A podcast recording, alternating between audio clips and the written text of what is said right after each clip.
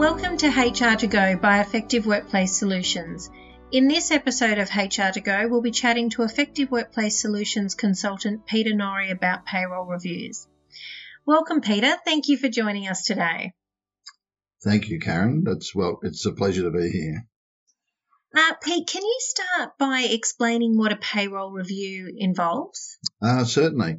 Um, fairly straightforward in lots of ways. In, in some ways, what we're doing is we're recreating the payroll over a set period of time to compare it to industrial instruments, employment agreements, those elements which should apply, such as the NES, and uh, and we look for disparities between what is being paid to to what should be paid. Right, so the review sounds pretty comprehensive. What would you say the most common errors are that you typically discover in a payroll review? I'm not entirely certain that they, there are common errors. There, there's there's errors that I find in almost any capacity that an employer has to pay something wrong.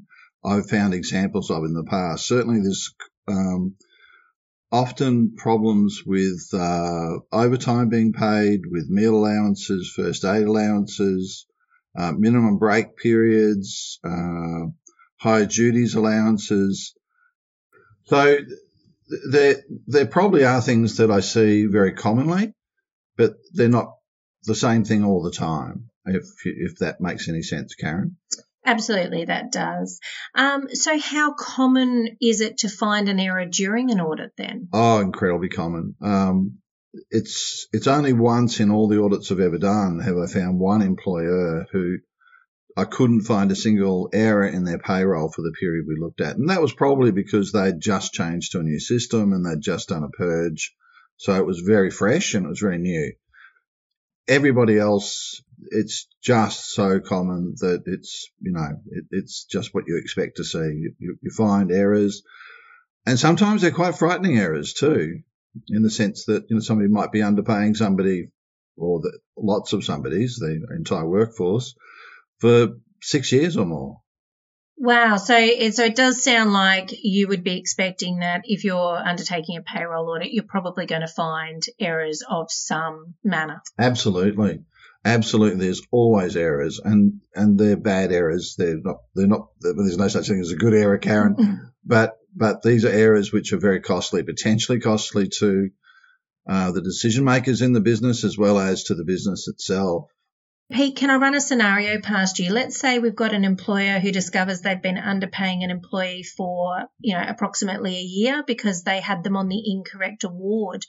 How should they manage that situation? Well, they need to take expert advice, Karen, and, and luckily, Effective Workplace Solutions is is well placed to provide that advice because it depends on the particular circumstances that apply to that person. It depends on the award that should have applied. It depends on the contract that was written into, how much of that still applies as well as the, even though they paid the wrong award, part of that contract might still apply. So does it have a set off clause? Uh, was there an IFA? There's a whole pile of things that need to be looked at to determine how much and how that can be redressed. The one thing we have to do is we have to redress it. Um, but it doesn't necessarily mean throwing um, the kitchen sink at it. Yeah. Okay. So it sounds like there's probably not a um, straightforward answer to that. It's certainly don't ignore it, but you know, seek advice based on your particular circumstances. Um, so, so maybe to give you an example, in one organisation, uh, which obviously I won't name, um, there's there's probably two different ways of redressing a severe payroll um, problem that was uncovered during a review. And, and one way would have cost over a million dollars, and that was using a very sort of straightforward, not really interpreting the, the, the material that we had, but rather just saying the award said this much and that's how much we'll pay them, rather than looking at how much we did pay them and what we could set it off against legally, of course. And we, you know, the, the company took proper advice and we um, ended up settling it for probably half the cost of what it would otherwise otherwise been. So mm. if if you do it with the proper advice, you can save yourself a lot of money legally. Mhm. and that's, Yeah.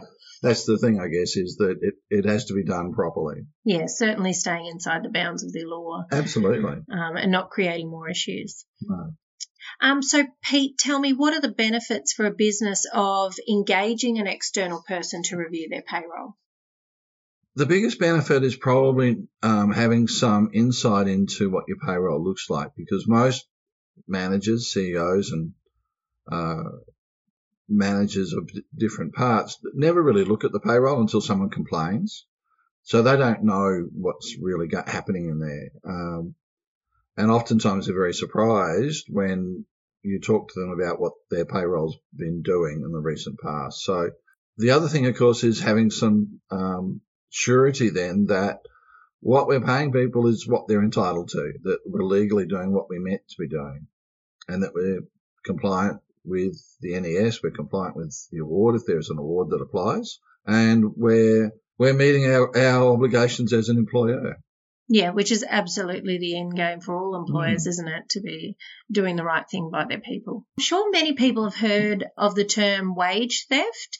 Are you able to explain what that term means? It doesn't exist in every state, but in Queensland and Victoria, there's certainly a concept called wage theft. Well, it's a criminal offence in both states.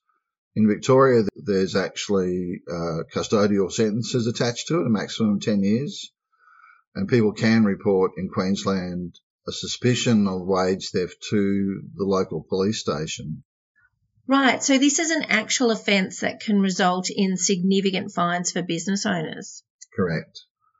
Uh, under the Fair Work Act, there's uh, fines for what's called serious contraventions, and that's the most severe type of con- contravention of the um, Act in particular, or an award. And that um, for an individual, that's ninety-three thousand nine hundred dollars per contravention, and for a corporation, that's uh, nine hundred and thirty-nine thousand dollars per contravention. So we're talking serious, serious money in That relation is. to those fines. Yeah, so definitely worth um, business owners ensuring that they're getting this aspect of their operations correct. That's absolutely correct. Well, Peter, it's been great to hear your wealth of knowledge in relation to payroll reviews today. But before we finish up this chat, do you have any tips for employers regarding payroll within their workplaces?